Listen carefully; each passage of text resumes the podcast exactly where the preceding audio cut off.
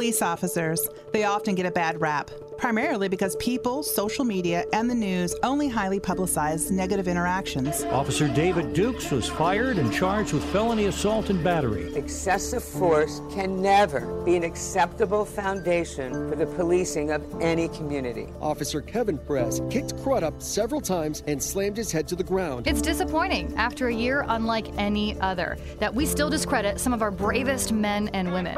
Enough is enough. It's time we stand up and back the blue. I am Kayla Blakeslee, a local member of the media and radio personality. And I am Sophia Rosales Scatena, captain with the Fort Wayne Police Department. Together, we are joining forces to bring you Unholstered. An in depth look at all the stories, events, and topics that show how our officers serve and fight for our community every single day. When we saw the car up in flames, you know, we saw the two kids in the back unconscious. We knew that we had to get them out. And no topics are off limits. On that day, I participated in the defense of the United States Capitol from an armed mob. He's shooting at the cops right now. We're backing up. A sixth grade female student fired multiple rounds. Who are black people supposed to call Ghostbusters? When we have crime in our neighborhoods, we need police reform. Plus, we'll give you an intimate look into the unheard stories that only officers themselves can share. From saving lives, Officer Michael, in heroic fashion, returned fire, uh, even even in the midst of, of being shot himself. To soul crushing losses. This is a raw scene, and this is a raw emotional outpouring of hurt by your police department and by your first responders. And every incredible moment in between. Thank God there's a school resource officer there to handle and de escalate the situation so nobody was hurt. We're giving you an unfiltered look at some of the bravest men and women on earth. So join us for a show unlike any other and hear from your police officers like you've never heard them before. Your town, your topics, your team. This is Unholstered. This is an exclusive presentation of WOWO 1190 AM and 1075 FM, giving you an in depth look at all the stories, events, and topics that show how our officers serve and fight for our community every single day. Unholstered. Good afternoon. Welcome on in here to another edition of Unholstered. We're glad you're here hanging out with us. My name is Kayla Blakeslee. I am just one of your hosts here on Unholstered. If you don't know it, I host my own uh, radio program in Fort Wayne, Indiana during the week. And on the weekends, I host this program with my co host, Sophia. Good morning, everyone. My name is Sophia Rosales Scatena, and I'm a captain with the Fort Wayne Police Department. I'm glad we all made it to the weekend. Yes, finally. And welcome to the show. If you've never listened before, first of all, shame on you. Uh, second of all, uh, this is the show all about the local media, which is me teaming up with our local police department here in Fort Wayne, which is obviously Sophia, uh, to share and tell all of the stories that don't often get told when it comes to law enforcement, when it comes to backing our men and women in blue. If you've missed any previous episodes of Unholstered, download us. We, you can download the Unholstered podcast anywhere you can download a podcast. And Sophia, I've got to be completely honest with you. My mind has just been blown uh, the past couple of weekends here on Unholstered as we really started to dive into the topic of.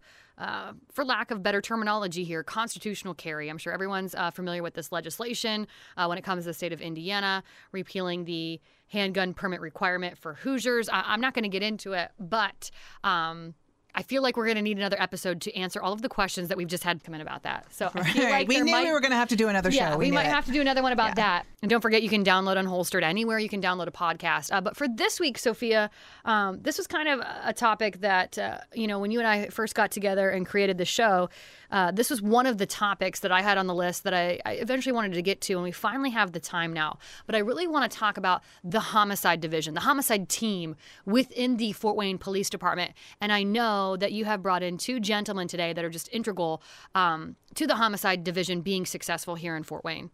Well, today I brought the two sergeants that run the division, the homicide division within our detective bureau. Um, these two are amazing people. Um, they really have a team concept. They really inspire and encourage and appreciate the people that work for them. And that's really sometimes um, hard to find in policing. Um, they're really true dedicated leaders and they give everything they have to the investigations and to their teams. So I thought it was really important to highlight the good work that they're doing. So I'm going to let them introduce themselves. Hi, I'm uh, Detective Sergeant Tim Hughes of the Homicide Division. My name is Matthew Wilson. I'm also Detective Sergeant with the Homicide Division. How long have you both been with the homicide division? I've uh, been with, with the unit for three and a half years. and I am a uh, I'm new up there, approximately six months. Okay. Oh, this is kind of cool.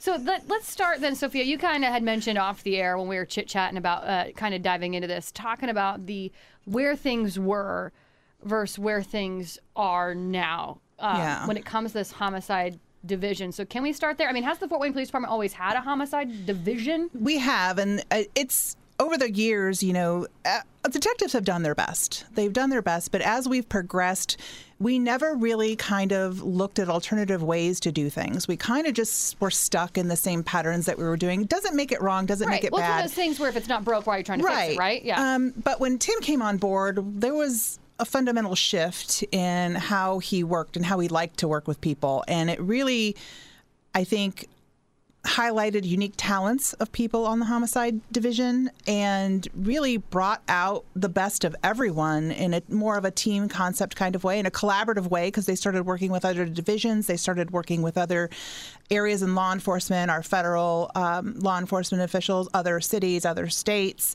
And really it's a collaborative effort. And it has to be when you're dealing with these kinds of things because everyone is so nomadic. We've talked about how people just move around so much.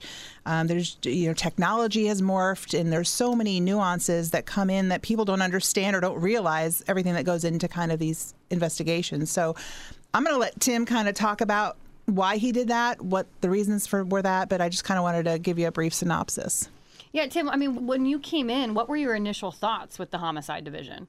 Well, I took um, about the first three months, uh, so it would have been October, November, December of 2018, and I just kind of uh, let the unit unit continue to work as it as it had been, and I was just kind of observing where are we strong and where are we weak, and what what can we do to improve. Um, at that time, we had we only had six homicide detectives, um, and they would be averaging a, a caseload of about six, seven homicides each a year, Wow. and and that's quite a bit higher than the recommended number of, of three to four per detective. Um, so I just kind of watched how, how it how it worked, and I noticed that there was a tremendous amount of work being being done by one detective at a time, uh, and he, and this was causing detective burnout. Things weren't getting uh, accomplished as quickly as they needed to, uh, so we started to push for for more detectives, and uh, eventually we got the number up to 10. Oh, wow! So you went from six to ten. six to ten. Uh, we partnered them up, and we started to take this. It would have been about January uh, 2019 where we started to make these changes. But we started to take another approach. Instead of one detective working on a case, whenever we got a new case, the entire unit would work Oh. it uh, until there was nothing left to work.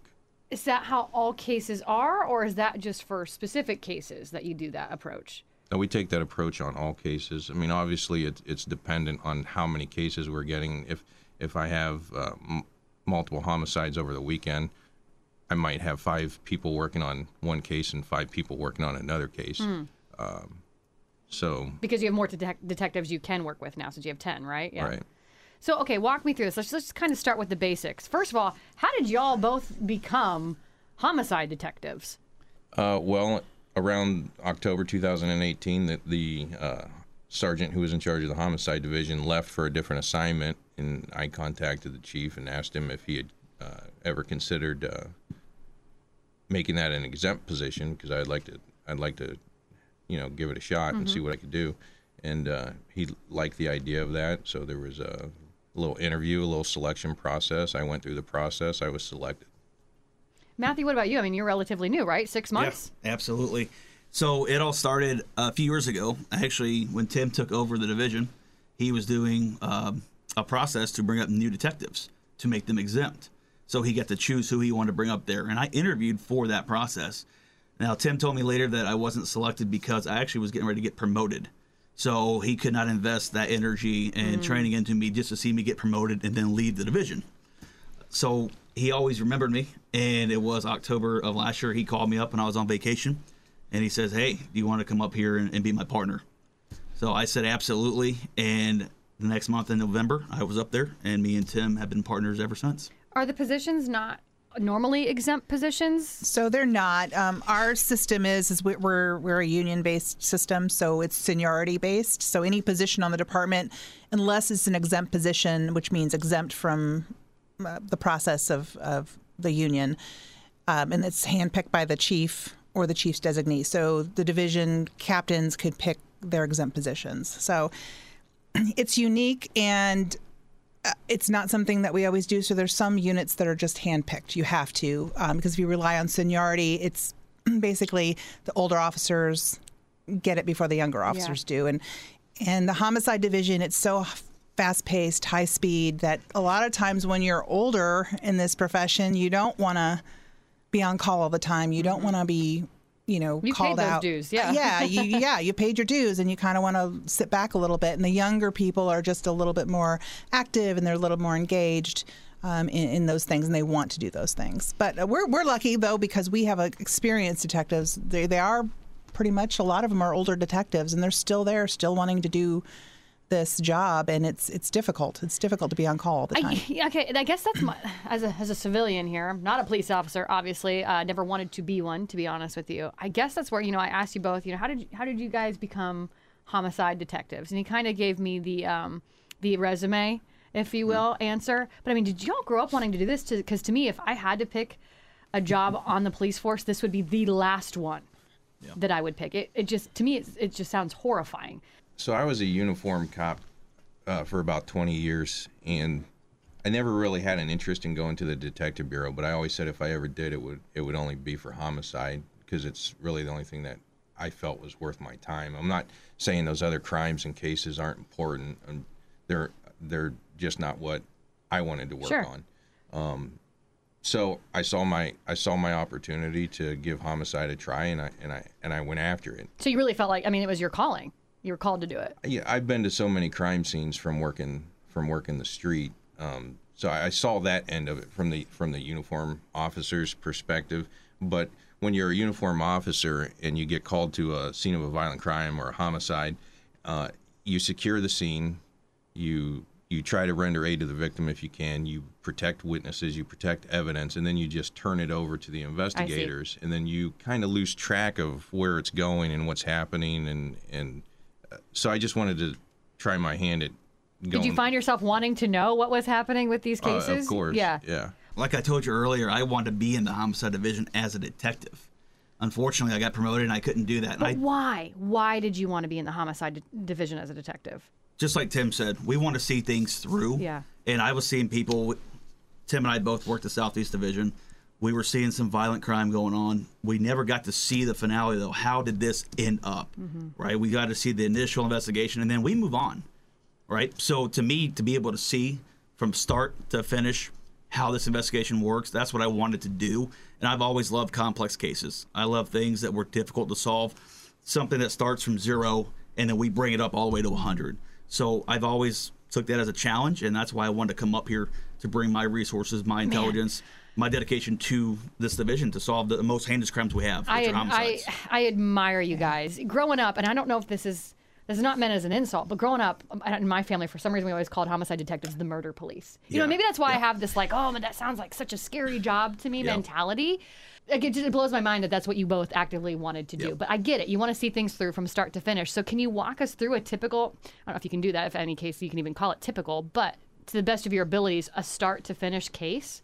So uh, okay, so for instance, uh, there's a shooting and uh, 911 is called, and your uniform officers, your fire and EMS, uh, they show up at the scene, uh, and just like I described a moment ago, they they protect the scene. Uh, they render aid if possible. They they try to gather, locate evidence, locate witnesses.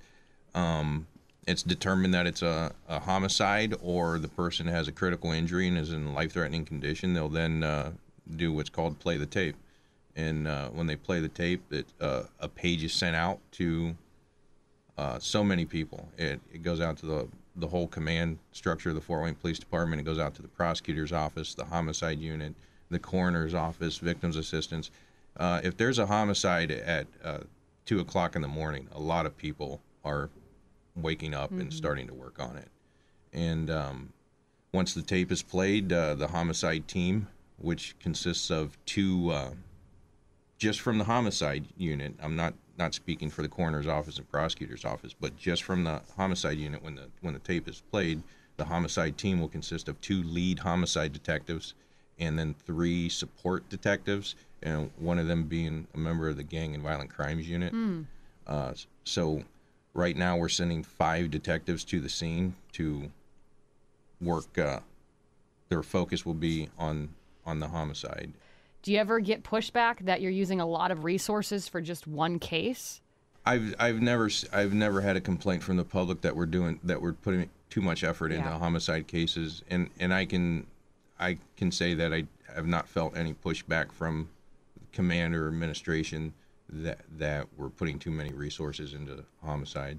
I just know this this way of uh, the way that we're doing things really seems to work, mm-hmm. and so we're sticking with it. Okay, so you, you you have all these people kind of getting this phone call, whether it be at 2 a.m. or what ti whatever time you have. Then what happens? All right, so so the homicide team, like I just described, two leads and then three support detectives, they will start working the case. Well, and I can't tell you exactly what they're going to do because Sure. every case is different. Maybe there's witnesses to interview, maybe there isn't. Maybe there's uh, cameras that they need to go around and try and collect the footage. Uh, or maybe we have a suspect and now we have a manhunt going on. So, I mean, it, it just all depends. But they work the case until there's nothing left to work, until there's no actionable intel left for them to follow up on. And a lot of times that it will involve them working uh, 16, 24. I mean, we've worked up to 30 some hours straight without going home Wow. because the information kept coming in and we have to follow this information right now. We can't wait until the Monday morning. We can't wait until tomorrow because whatever that information is, it may not be any good by then. This is all playing out real time. And I'll tell you, in my uh, public information officer days, it was extraordinary to watch everything unfold when these things happened, especially when you had a larger scale, uh, what I would call a manhunt, that that we knew someone was in another area already. So a lot of times, um, things that happen here, a lot of drug and gang related activity um, when it comes to homicide stuff, and, and people are leaving. They leave right away from the city. They get a car and they take off. Hmm. They are in another city.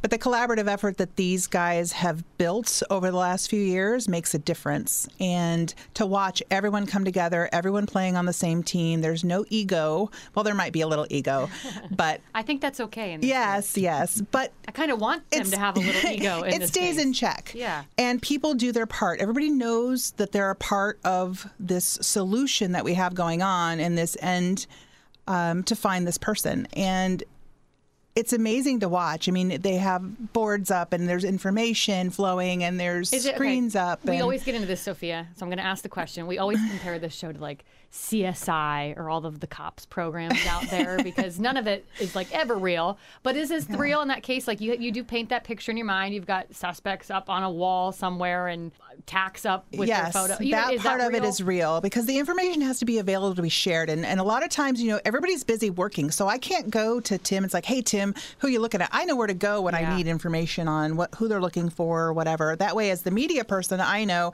and I would never divulge anything that I didn't check with them first. But as as we went along and the you know I was doing my job they were doing theirs Tim and I had a really good relationship and we he'd give me information to put out enough and I'd give him back what I knew or what people were bringing me.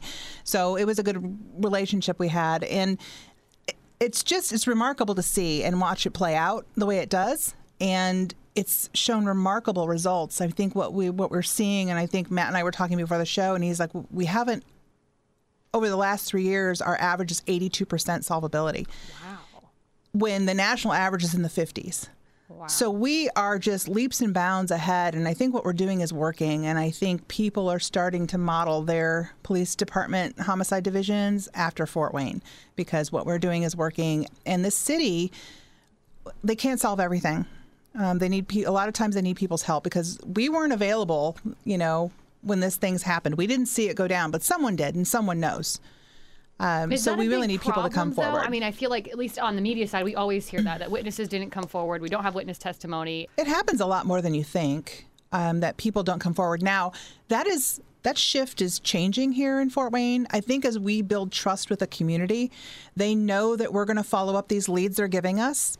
And they, they know we're going to check into stuff, so they're more forthright with giving us that information. If you if you give the information to a department that cares and they're legitimately going to mm-hmm. check something, then they're, you're more bound to give that information. But if you're if you're in a department that doesn't really care and yeah, give me this stuff, I'll get to it when I get to it you're not going to want to divulge that information. At what point, neither of you can ans- answer this, but you kind of mentioned it, Tim, like you could be on the scene for 32, 36 hours, and it's simply because information kind of just keeps pouring in. But at what point, let's say you, you don't have the suspect or any other leads, and that information kind of goes dry, at what point does it, I don't know, you pack it up and go home, so to, so to speak? When does that happen? Well, it's kind of a a kind of a team consensus. Like we we'll get together and we'll we'll brief or debrief, however you want to look at it. What do we, what do we have? What what needs done? What what can wait? What can't wait? And then Mhm. we'll decide. Hey, maybe we need to just take a break, go get four hours of sleep, and come back at Come it. back fresh. because we've done we've done that before and you come back with a little bit of a fresh mind and and information starts clicking and making more sense uh, we've also done it before where um, so so let me go back to that team thing Yeah. we have the two leads and the three support guys so eventually those three support detectives leave because they have other full-time assignments on the department so they leave and they go back to their regular jobs and at that time, the rest of the homicide unit, the other eight leads, start coming and jumping in and helping out wherever they're needed. Now, this usually happens the next work day, but there have been times on the weekend where two of our leads will send out a, a text, a group text message like, "Hey, th- this case is hot and we need help," and we'll start sending more people into work. So, uh, we've had it before where we've sent leads home. Look, you need to go home, get some sleep. We'll keep working on this. Come back in after you get a little bit of sleep. So we'll start doing it in shifts if we have to. But there's no hard fast. Okay, we've reached the 18th hour. Yeah. Time to go to sleep. You know, there's. It, we just play it by ear, and it's kind of a, a, a team consensus. So At what point does a case, quote, go cold? I wouldn't necess- necessarily say the case has gone cold. Uh, it, it takes quite a while for a case to get the cold uh, naming. I don't know if that makes sense. It, absolutely. Okay. Uh, when we no longer have actionable intel that we can act on right now, um, evidence or leads that we can follow up right now, uh, sometimes it, it, it comes down to uh, we're waiting on a warrant to come back that can take that could take a long time. Uh, so we're not going to just sit in the office and wait Right, four right. hours. You know, we'll we'll get the information when we come back in the morning. So maybe a better question would be how long does it typically take, or is there even an average time to close a case? I mean, could you be working on them for six months, for a year, or longer? There, I, I there's no way to measure that. Yeah, I mean they they worked on April Tinsley for 32 years. Yeah. So I mean it it goes on, and these they don't they do they don't have time constraints. Murder is an open ended. There's never a they, you know some have you have to prosecute within three years, five years. Some of them have thresholds.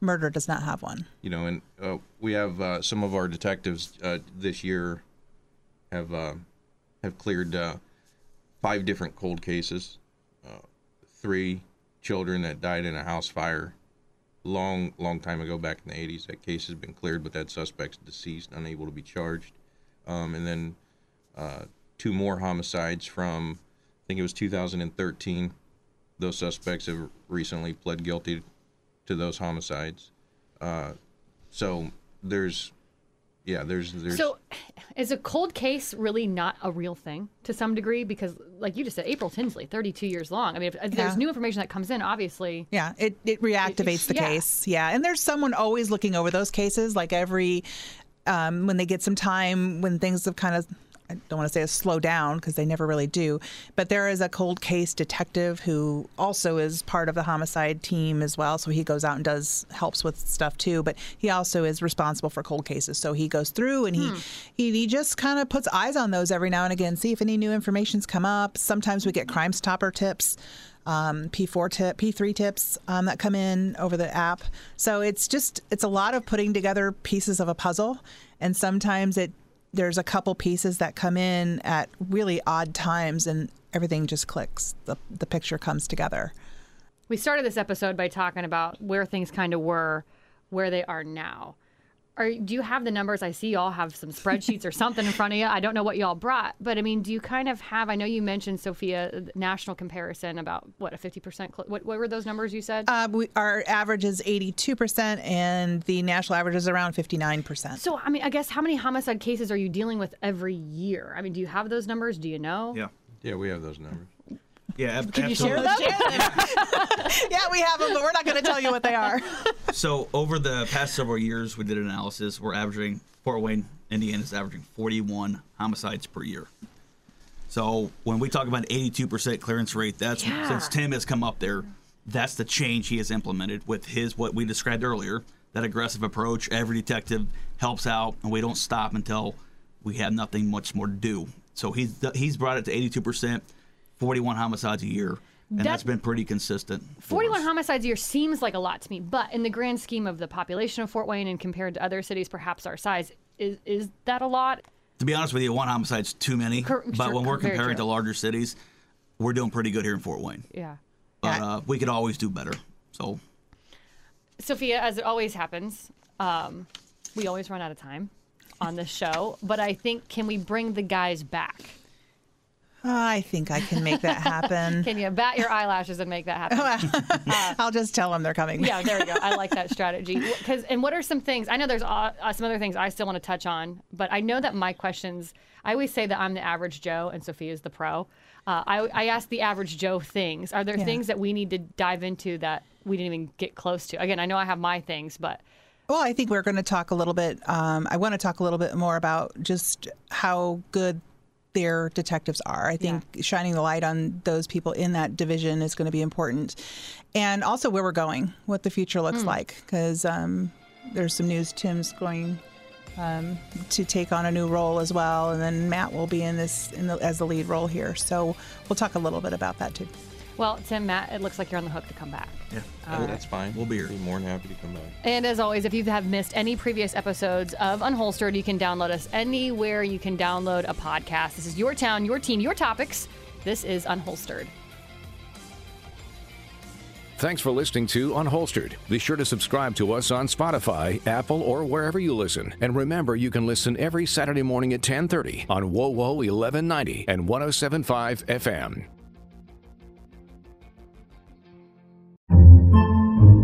Podcasts by Federated Media.